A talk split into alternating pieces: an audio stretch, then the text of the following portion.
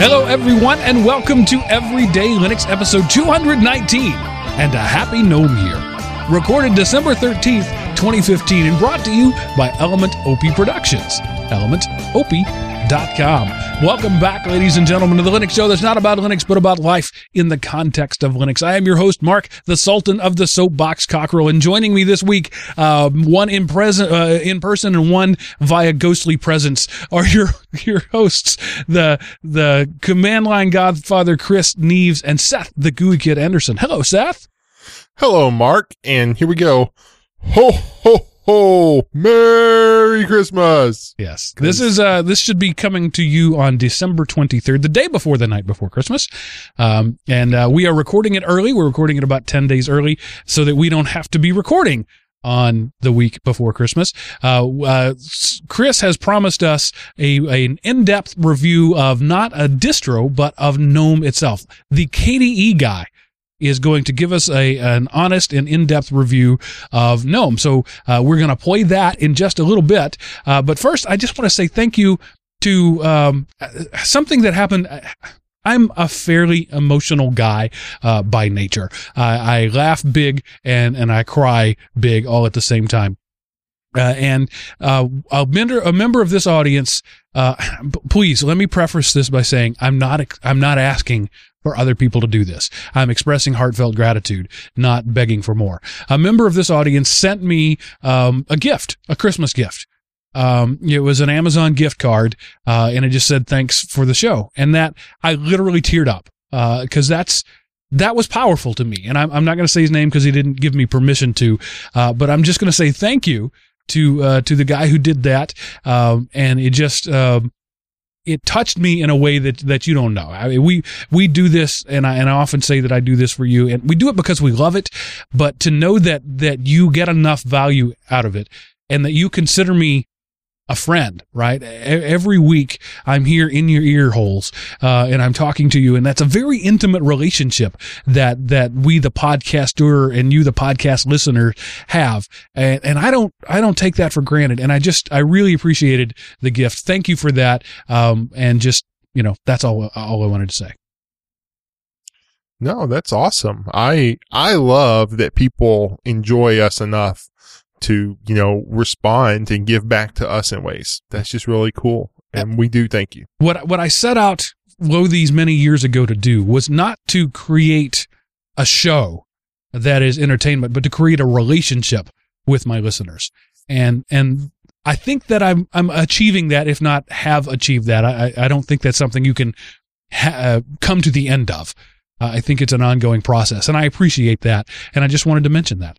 Um, so now, uh, having done that, let's do the commercial business of doing an ad for DigitalOcean, our our sponsors uh, for this week's show. There, the we do this um, for you, and your uh, gratitude is is wonderful. But these guys help keep the lights on. So, DigitalOcean.com, uh, virtual server hosting uh, uh, for you know for the cost of less than the cost in some cases of shared server hosting. So if you don't know what a virtual server is, uh, you probably shouldn't be listening. That's not true. Uh, but by now you should know that uh, virtual it's a virtual machine, right? It's it's the next best thing to owning your own piece of hardware in a data center somewhere. Uh, uh, DigitalOcean has a data center, multiple data centers, and they give you a virtual machine on one of their real machines using KVM, so the performance is as close to bare metal as you can get. Uh, and they're really high powerful machines, hex core processors, ECC RAM, all the storage is, is SSD. It's all RAID, uh, redundant, uh, RAID, RAID means that you, it's very difficult for you to lose data. They, they have the, the, you can choose which data center you have it in and you can move it. So, um, if you move and you want your data center to be closer to you, you can just shut down your machine, pop it over to a different data center, um, and, and they're, their focus is on reliability and performance and speed speed is a big thing for them. Uh, and so fast, in fact, that you can spin up an, an entirely new machine. You can go from I'm thinking about having a server to I have a server in less than a minute. And that server is not just um, a, a, a, command prompt looking at you. Okay, you've got uh, Red Hat Enterprise Linux or uh, probably a CentOS server staring at your face. Now, what are you going to do with it? You can actually get it preloaded with stuff. You can have a full LAMP stack. You can have Drupal. You can have WordPress. You could fire up your own WordPress server in less than a minute with literally the click of a button. It's there. It's done. You click a button, you wait 53 seconds, and you're there waiting to log on to your own WordPress, and you can speak to the world on your own server.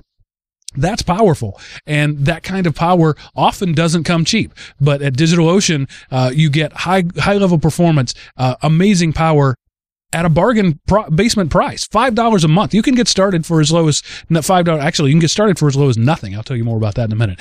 But their basic service, $5 a month, is a, a half a, a, gig of RAM, a single core processor, 20 gigs of uh, SSD, and a terabyte of transfer every month. That's a lot uh, for your basic uh, uh, blog server, whatever you want to do. So um, the next step up is a gig of RAM, a single core processor, 30 gig. You can go all the way up if you know if you want to spend hundreds of dollars a month, you can do that. They have options for you. They're flexible, and you can you can you can change uh, pretty easily. You can you can upgrade and downgrade as your capacity uh, demands.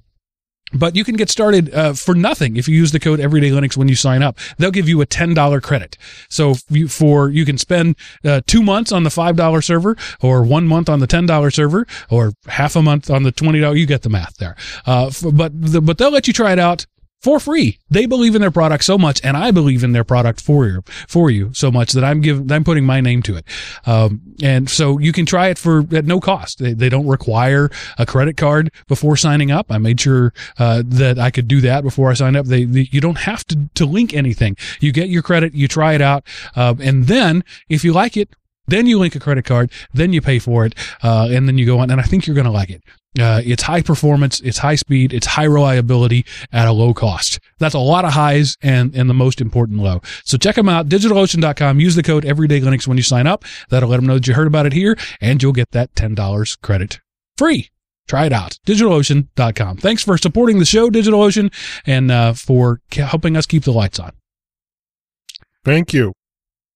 All right. And so now, without further ado, let's listen to Chris's comments on GNOME 3.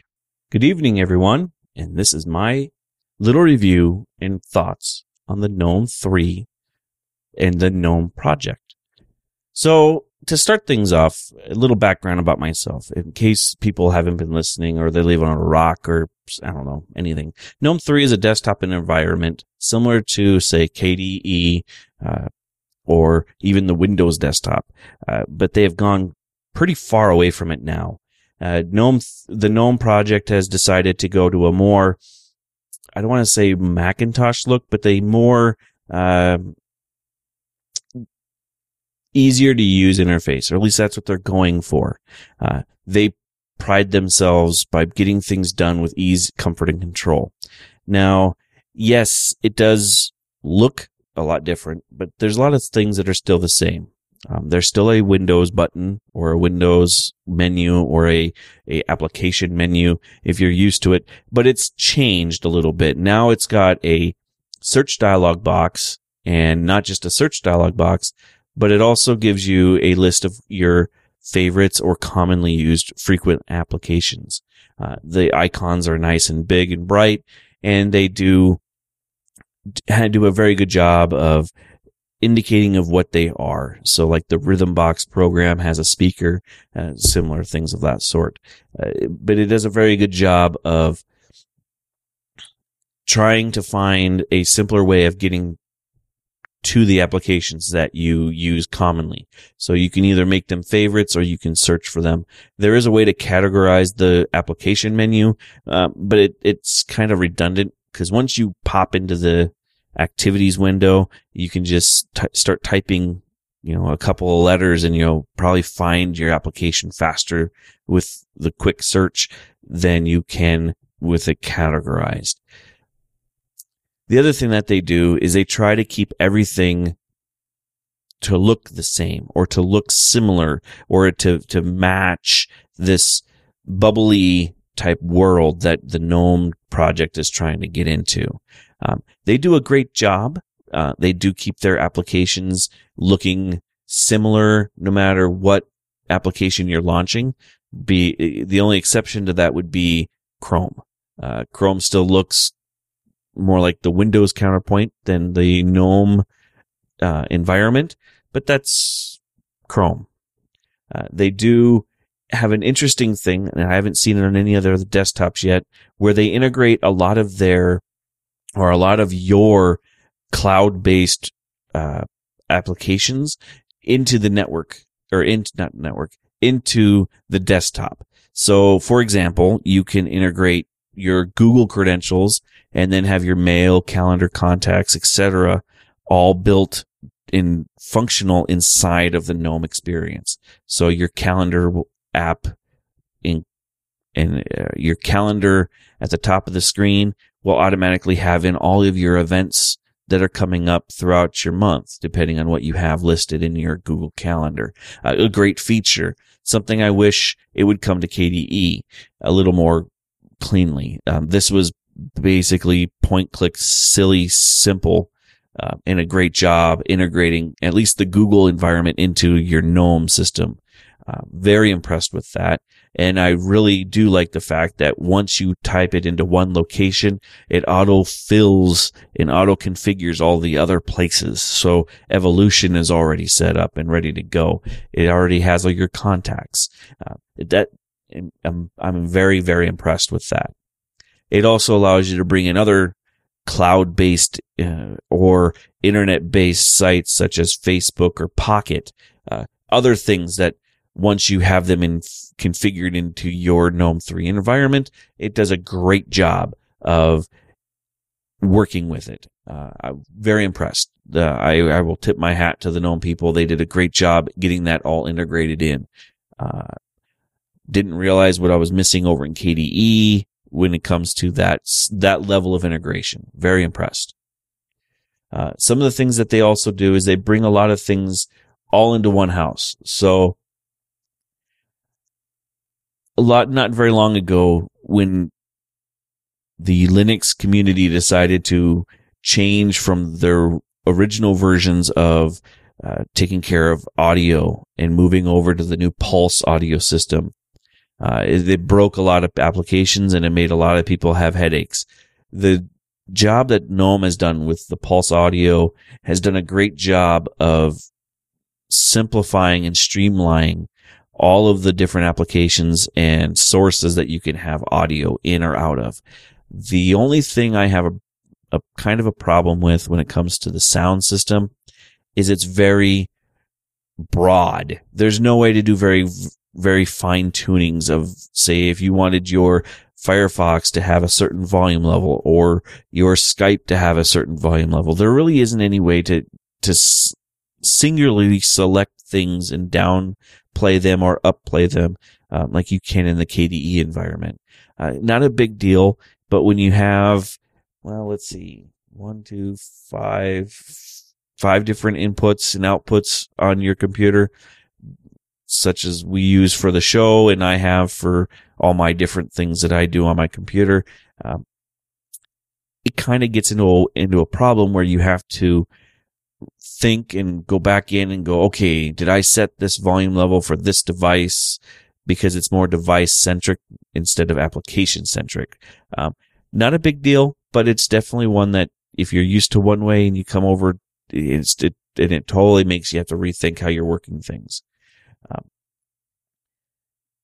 let's see. Where else did I want to go? Um, when it comes to browsing the network, uh, they've added, they've gotten away from Na- Nautilus and used this new or newer front end, and it's called Files. It's kind of the step up from uh, Nautilus, and now it's kind of mainstreamed and has a lot of nice features built into it. Um, and it also does a great job of scanning networks. So if you're in a Windows centric network, you can use it to scan into it and find out, well, what's all out there.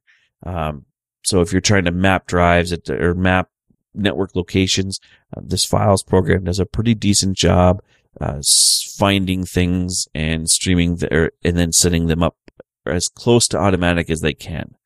Uh, the other thing that's interesting is if you set up your Google account it automatically ties your Google Drive into a location that you can then see in files. Um, for me, it was kind of slow for the initial setup, so it did take a long time for them to come in, but it was there and it did work. Uh, I was very impressed with it. I, I, can't wait to see how they can get that optimized and make it a little quicker for people that have large drives or large um, cloud-based connections. I also wish they would add some of the online, uh, some of the online accounts for say cloud storage. So your Amazon, your Dropbox, your copy.com. It'd be nice to see, uh, integration with files in all of those different locations, or at least a plugin centric type, you know, where you can say, I want the Dropbox plugin, but I don't want copy, or I don't want Amazon, but I want, you know, some cloud based system for file storage.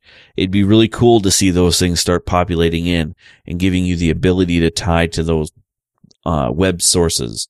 Uh, I know it'd make my life a lot easier if they did. Uh, so I'll have to keep an eye out and see if they start integrating Dropbox or any of the other more cloud drive centric type accounts. Um, I'm really hoping they do. I'll be really, it'll be hard for me not to want to switch if they can start getting some more of those cloud centric applications bundled into the environment. Um, at this, at the time of the recording, I didn't find anything for Dropbox or copy.com other than the manual installs of the applications which isn't a big deal. But if you're going to go as far as allowing us to get to Google Drive and Google, the Google contacts, uh, and Gmail and all that stuff as a, as a point click easy thing, there's no reason not to. So I guess I should talk a little bit about the GNOME project in general. Um, it's an interesting project. I've been around in and out of the GNOME project uh, as a you know outside source looking in. They do have a interesting relationship with most of the Linux people. Um, they kind of try to roll their own solutions and do their their their thing and not kind of do any cowtailing to any of the large distributions when it comes to the features they wanted to turn on. Uh, I was very shocked when they moved away from the GNOME, from GNOME 2 and into this giant GNOME 3 change. It, it blew me away that they did this. Uh, and the fact that they've actually been able to keep people, uh, users involved in their project shows that they really care about the people.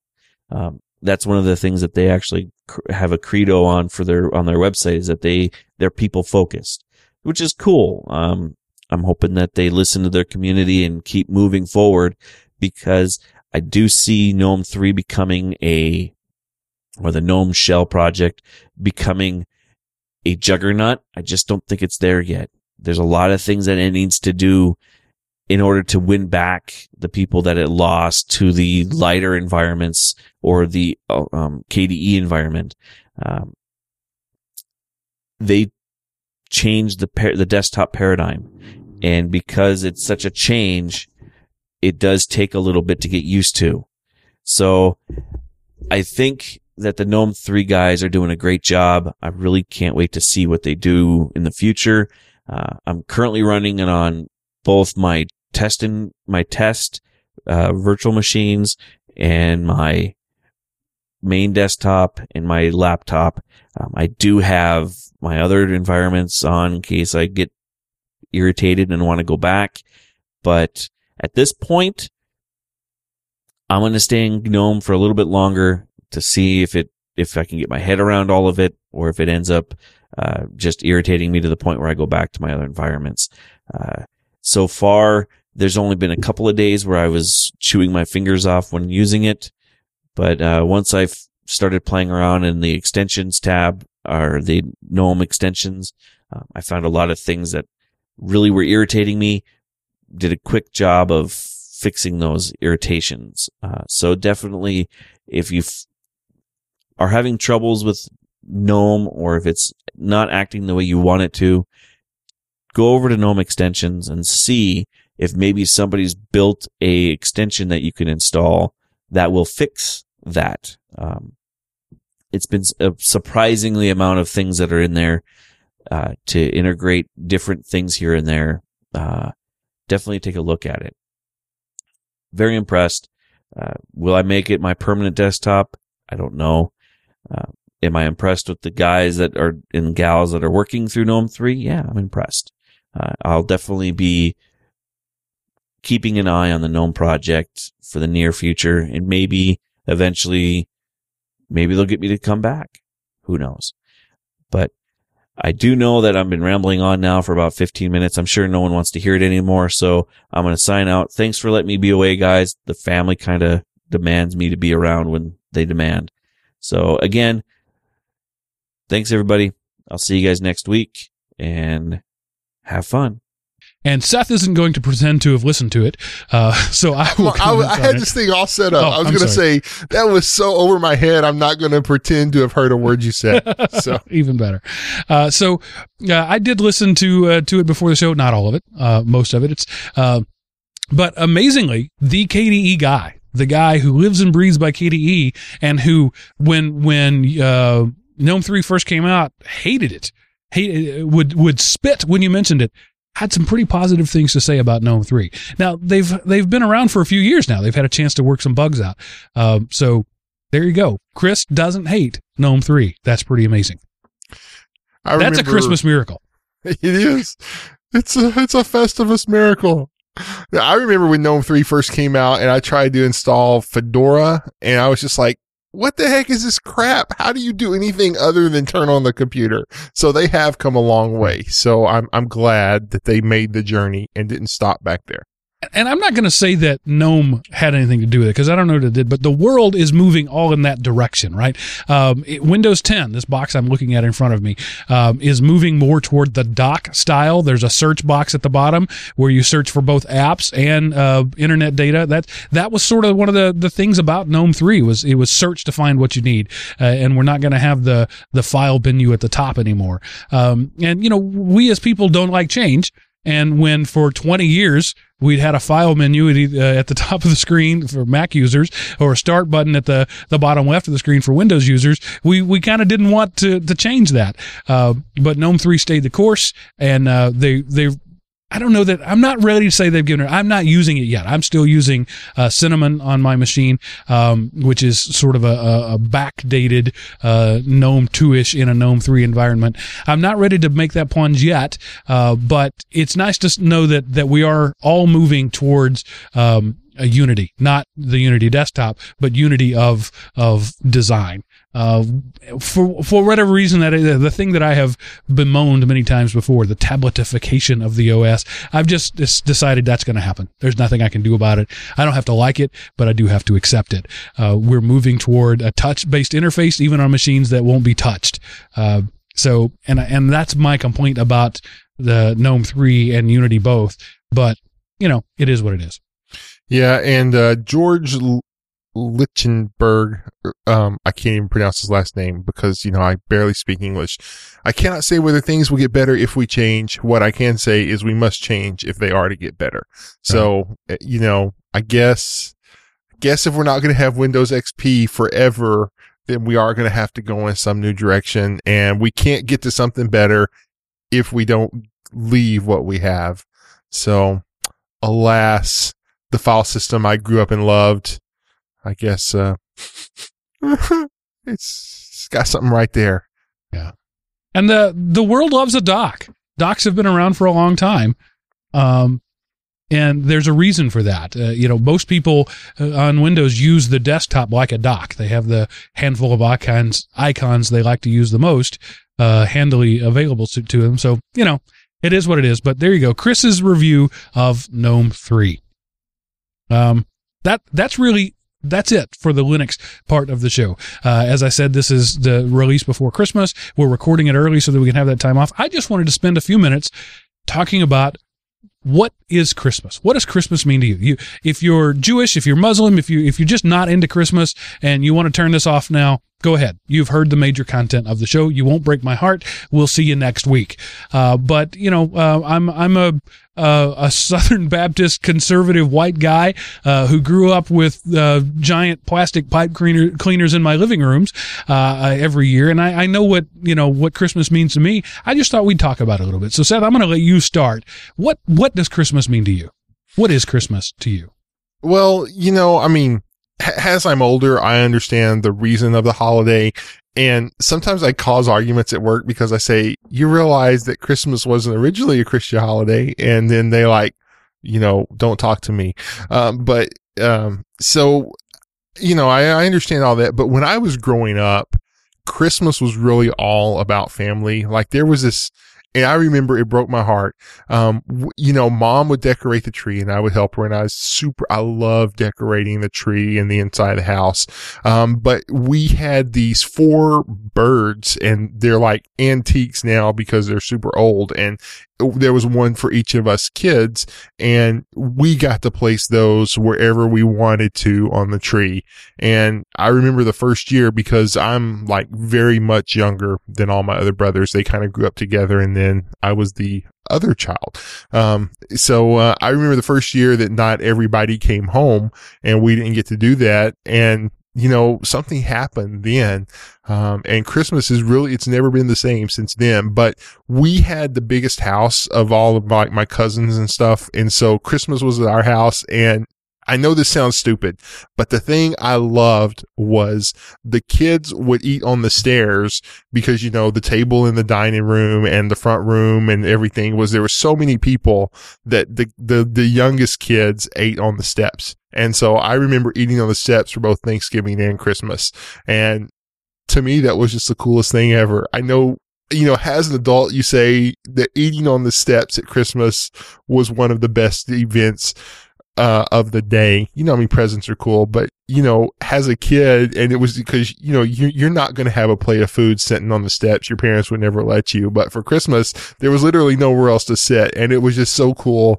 You know, all the family was there, and wasn't as much snow in East Texas for Christmas. Maybe once or twice there was snow on the ground, but you know, a lot of times it really wasn't even jacket weather. It was just, you know, you were, you were playing with your toys and you were playing with your cousins that you didn't see a lot. Um, but so it was about, it's family and fun and presents and fellowship, you know, and then as I got older, I learned, you know, it's about Jesus and what he did for us and we're celebrating his birth. And that is awesome. And that's what Christmas means to me today. But as a kid, it was really about the presents and the food and the family and eating on the steps. That you know, and and holidays, every every culture needs a holy day, a, a day where they set aside this day to be holy. Holy meaning separate. It doesn't doesn't have to be a religious connotation to the word holy. We have to have these days, and and Christmas hasn't always been that big a deal. You know, you go back just a couple hundred years ago, maybe, uh, you know, uh, late 17th century England, uh, Christmas was, you know, really no more big a deal than Columbus Day. Um, we, we Americans and, and to a lesser extent, Western Europeans, uh, sort of made Christmas the big thing as it is because we needed something to cling on to.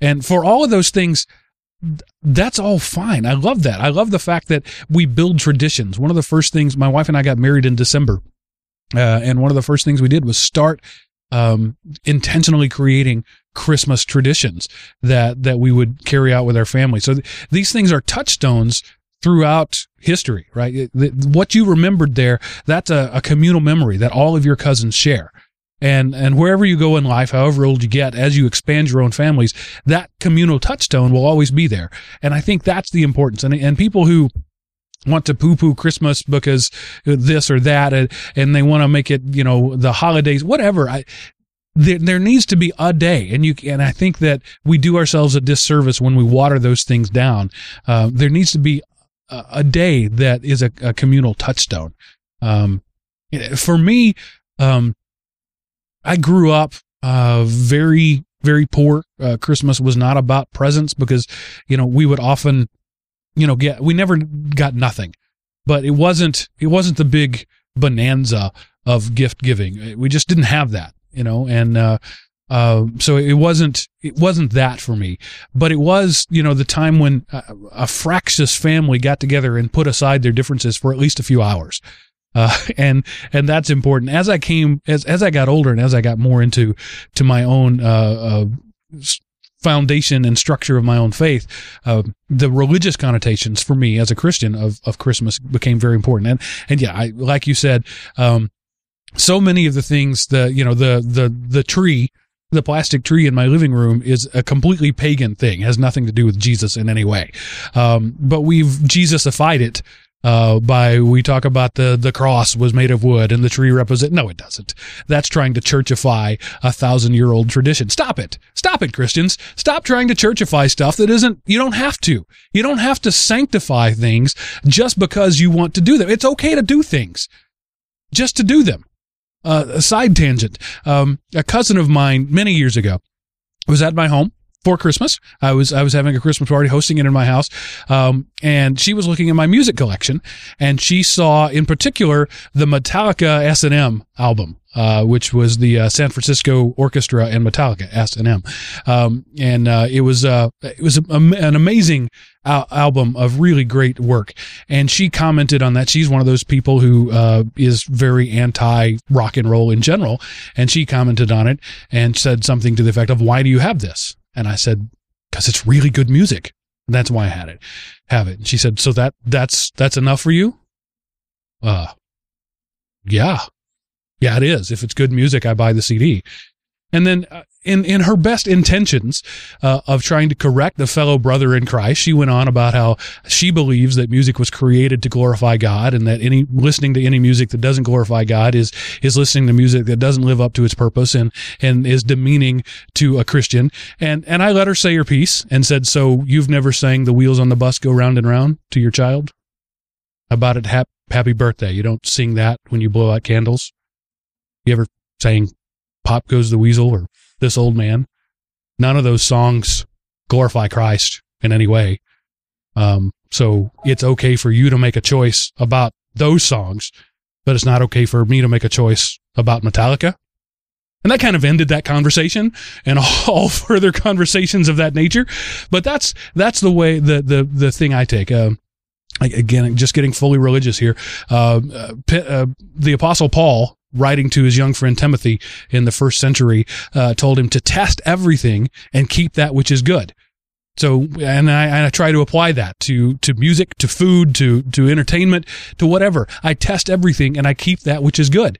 Um, it doesn't have to be religious to be good. There are there are a religious things that are good, and a lot of the Christian uh, Christmas cultures are that. In my front yard now is a ten foot snowman, inflatable snowman. That does not glorify Jesus in any way but I'm totally okay with that. And I'm, and I think were Jesus here, he'd be okay with it too. He'd look at that and go, that's funny right there. And we'd have a good time about it.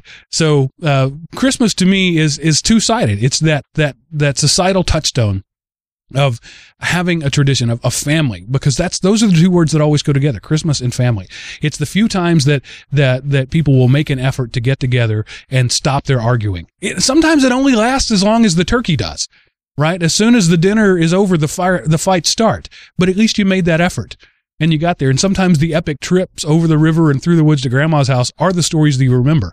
Not so much the big fight that your two cousins had at grandma's house. Um, and then the other side of it is the religious connotation. It is the time when I choose to celebrate the, the coming of my savior. Uh, I, I was born broken and in need of salvation and that salvation was offered to me before I was born in the form of Jesus. No, he wasn't born on December 25th. Uh, I don't care. We got to pick someday. That's the day I pick. One of my best friends' uh, birthday is December 24th. She doesn't celebrate on the day because she gets screwed out of presents. So she picks an unbirthday in June, and that's her day. So that's what we've done with Jesus. Happy unbirthday. I'm fine with that. So that's the sort of two headed monster of Christmas to me. Seth, you were going to make a comment. Yeah, well, you know, uh, kind of keeping in the same vein of what you said, Paul also wrote about he became all things to all people so that he could win some. He wasn't out trashing culture and what was so hard, and I still find myself stuck there. Um, you know, I've, I've talked before about the various stages of Christian development and one of them that I noticed in me, um, and it's actually a conversation you and I had in the lunchroom or the break room at Montgomery. And I just made the offhanded comment that the Pope is the Antichrist. Now, I don't believe that, but I call it the Pope is the Antichrist phase where you're this ultra religious person who, if everybody were as holy as you, there would be no problems in the world. And at some point you need to grow a frontal lobe and realize just how stupid that thought process is, but it still rears its head whenever you're in conversations and you're telling people how the pagan, how pagan that Christmas tree is, or you can't listen to that music because it wasn't written by Michael W. Smith or Chris Tomlin, um, or something like that. So you, you've got to grow and I'm saying you to me, not just to you, because we, you know, we've had this conversation ad nauseum, but you know, you've got to grow up and you've got to mature in your faith. So, you know, just like Christmas is no longer about sitting on the stairs, you know, and putting the bird on the tree. Although those those are special things in my heart that, you know, nothing will ever take that from me. It's about more than that now. So must your faith be about more than what you first believed. You have to, you have to grow into your belief. So.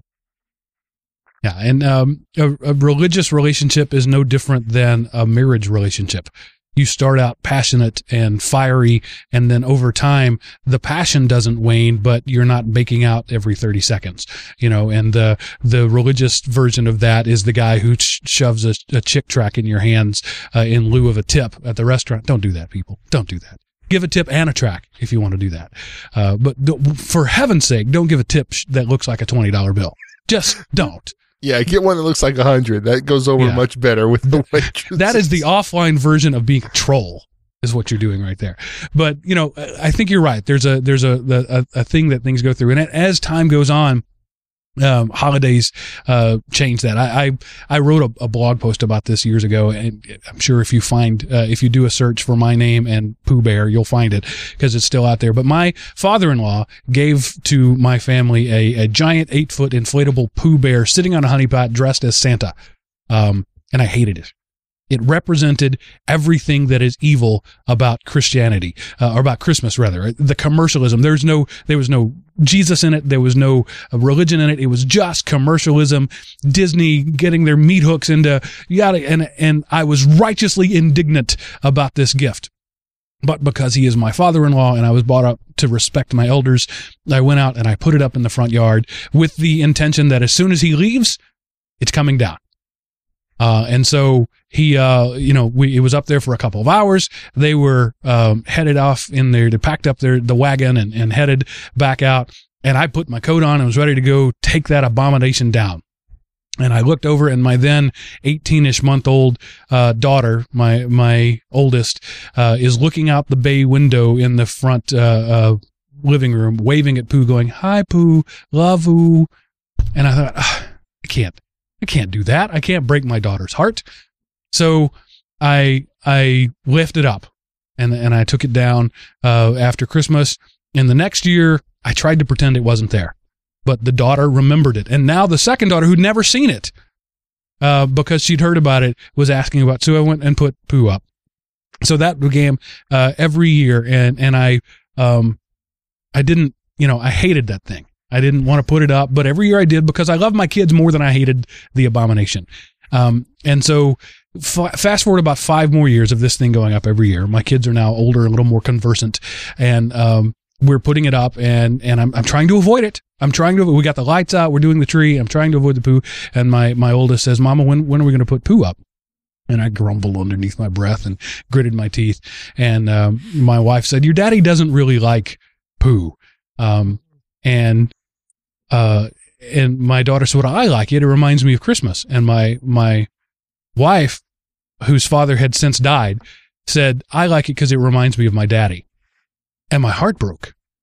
And I realized that all this animosity, this righteous indignation that I'd put through this thing, that that is an inanimate object made by you know some seven year old Chinese girl. It's not evil. It's not. It's just a thing. And I had lumped all that, uh, like Ahab. If my chest had been a cannon, I would have fired my heart upon it. I hated it that much. And I realized that every time I spoke ill of it, every time I gritted my teeth about it, every time I grumbled about it, I was diminishing the memory of my wife's father. And that, that broke my heart. And, and that thing, I went, I stopped immediately what I was doing and I went out sobbing, snot freezing on my face because it was cold outside as I, as I put it up. And that thing went from being the object of my hatred to an honorable thing, thing that something that I loved.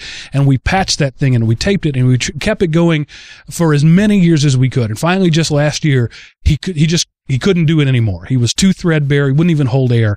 And so we packed him away and we gave him, you know, uh, an honorable burial in the dumpster. Um, and we went out and got the snowman that I'm talking about because that's the next thing. And so eh, as I got older, I realized that that things aren't always what you think they are. And and oftentimes what you think is the least important thing of all the things around you. And and Christmas reminds me of that every year. As I lie to my children about a, a, a giant gnome from the North Pole, um, I realize that the thing that I'm doing, you know, I've become the thing that I hate, but I'm doing it because the people in my life that I love the most get joy from it. Uh, Yeah, no comment. yeah, good, I- good, yay. I wasn't planning on telling that story. It just it just came to me because that's what that to me is what Christmas is about. It's about um it's about loving people more than you love your own pet peeves. Well, I mean, you know, what's love is sacrifice. So Yeah. if you really love someone, then you've put their needs above yours. And yeah. So, you know, I mean, there's a whole sermon in there that we could preach, but this isn't, you know, this isn't everyday Christianity. So, Yeah, and I'm sure a, a large portion of, our audience has already turned us off, and that's okay. Um, but if you want to talk to me about Krishna or uh, about you know your Hanukkah celebration, whatever, I, I will listen, uh, and I will respect you, and I may not agree with you, but uh, that's another thing that I, I feel that Christmas is becoming. It's becoming the object of of scorn because it's trendy to be scornful. oh, did, did you hear about how this, um, the Starbucks red cup is Oh, an assault on Christmas and the whole right wing blogosphere tried to generate that ire and passion because there were no snowflakes on it anymore. It was just the color red. And because it didn't have snowflakes, it was the war on Christmas Yeah. rearing its ugly head. And I'm like, what?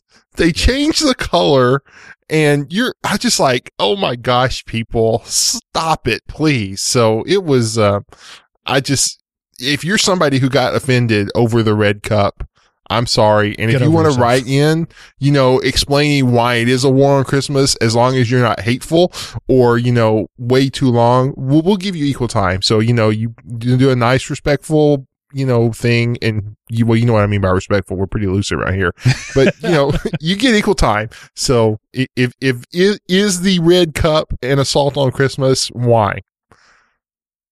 All right, that's I. Seth, do you have any other comments about Christmas? No. Um, Right. I mean, And- you know, I don't have kids, so to me, the wonder of it isn't as much as it was. Um, I'm someone who I enjoy giving stuff. And so it's cool that I can give things during this season and people don't think I'm weird. So, you know, it's it's one of the few times in in our um, capitalistic greedistic country where generosity is celebrated. Oftentimes, generosity is looked at as as what's when's the other shoe going to drop. But at Christmas, you can be unabashedly generous, and people are okay with it. That's a nice thing about it. Uh, so that that's it. That's our little spiel on Christmas. Uh, Merry Christmas. If you don't celebrate Christmas, enjoy December twenty fifth be merry on that day. It happens to be Christmas Day on the calendar. Be merry, even if you don't celebrate Christmas. Uh, so, having said all that, Seth, what happened this week in computer history? Okay, this is going back in time, uh, December 23rd, uh, 1947. So the day this thing drops, the transistor is first demonstrated at Bell Laboratories. That happened this week in history, 1947. All right, that that's uh that's a big deal. the entire modern age runs on transistors. Uh, Well, that guy yeah. won a Nobel Prize, I think, right? I, you know, it, the post I found didn't say who did it. It just, it was first demonstrated. Yeah. So All right. And following up on that, what is your show closing spectacular for the week? Okay, well, this is a list. So if you've got some time to kill, you can head on over to listverse.com and take a peek at who they say are the top 10 martial artists of Western film. Wesley So- Snipes, really? Yeah. Okay. I mean, you know, he's, he's a martial artist. And, you know, if you see like, uh, Blade and I can't remember some of the other movies he were in where he was like pretty, I mean, he much better martial artist than I am. See, I would not. I would not put Jean Claude Van Damme below Steven Seagal personally. Uh, well, And Chuck Norris, uh, he he used to do some karate stuff. Then he became an action guy. Anyway, sorry, yeah, but I'm arguing with it. No, yeah, I don't understand how Jackie Chan is Western film. Uh, but yeah, so I disagree with that. I, I don't know. I guess Bruce Lee, weren't most of his things Hong Kong? Um, Well, he yeah he he really only did one uh big budget ish uh, American movie. well, But, he was uh, also in the Green Hornet. I think that was Yeah. American, but, um, but yeah, so Yeah, okay, that's fun. Uh, I I love me some some kung fu movies. Um, there's some guys here that I think belong on the list that aren't. Bolo Yeung's not on here, um, and I think he should be. Um, Jeff Speakman, I think, deserves to be higher than number ten, but uh, and Wesley Snipes, I don't know. I'm just not impressed with with his stuff. Uh, I mean, if you're going to put Wesley Snipes on there, you could put Keanu Reeves on there too. Well, but here's the thing. Uh, Wesley Snipes is a fifth Dan in, um, Shotokan karate and a second in Hapkido. So Right. he's a, he's a legitimate. He's actually a guy who knows the stuff. yeah, he's a, you know, he's not somebody who just learned a couple of moves for film. He's somebody who could probably kick my behind. Well, anybody on this list could kick my butt. I fully Yeah. recognize that. Um, in fact, Keanu Reeves as well could. I, I'm okay with, with admitting that. Yeah, my only hope of victory would be as if I could set on him some. Get him to the ground and you win. All right, that's it. That's uh, uh, in terms of chronology. This is the last time that Seth, you and I will speak together on these uh, hallowed uh, airwaves. It's not airwaves, internet waves this year. Uh, the we do have one other show, but it was pre-recorded. Uh, Merry Christmas, Happy New Year, and we look forward to uh, the next year to come, where you can tell us all about what you expect to see on the Geek Rant podcast by going to elementop.com, clicking the Contact Us button at the top of the page. That will give you a nice uh, formatted form that you can fill out that go, gets priority in my inbox. It really is the uh, the best way to do it. Second only unto that is using the Zcast app, which I check religiously. Um, uh, speaking of religion. Um, to make sure there are nothing there. Uh, so check that out. I do encourage you to use that app. It is growing and it's, it's getting better all the time. Uh, so anyway, we look forward to hearing you. It's been an amazing year, 2015. I look forward to even greater things in 2016. So I'm going to say that ends it for this Wait, episode. wait. wait, what did I forget? You, you have to, you're never going to say, welcome to everyday Linux. This is the last time we're, I mean, I know we've recorded one, Right. but it's not going to be the Linux show that's not about Linux. So that was the last time we signed on as the everyday Linux podcast. So just wow. It's, it's the end of the year and the end of an era. So, uh, granted, this isn't the last show that will be put out with that. That, that will happen with the pre-recorded one, but it's the last time we've said that. See, I, I, I'm, I'm seeing this as less of a momentous thing because it's, it's just a name change. Uh, the show's going to be the show. Uh, but yeah, okay. I, I will, I will bow for a moment of silence to the end of Everyday Linux. Thank Okay. you. Thanks for hanging out with us, and we will see you in the new year. Uh, that ends it for for now for this podcast to be named later.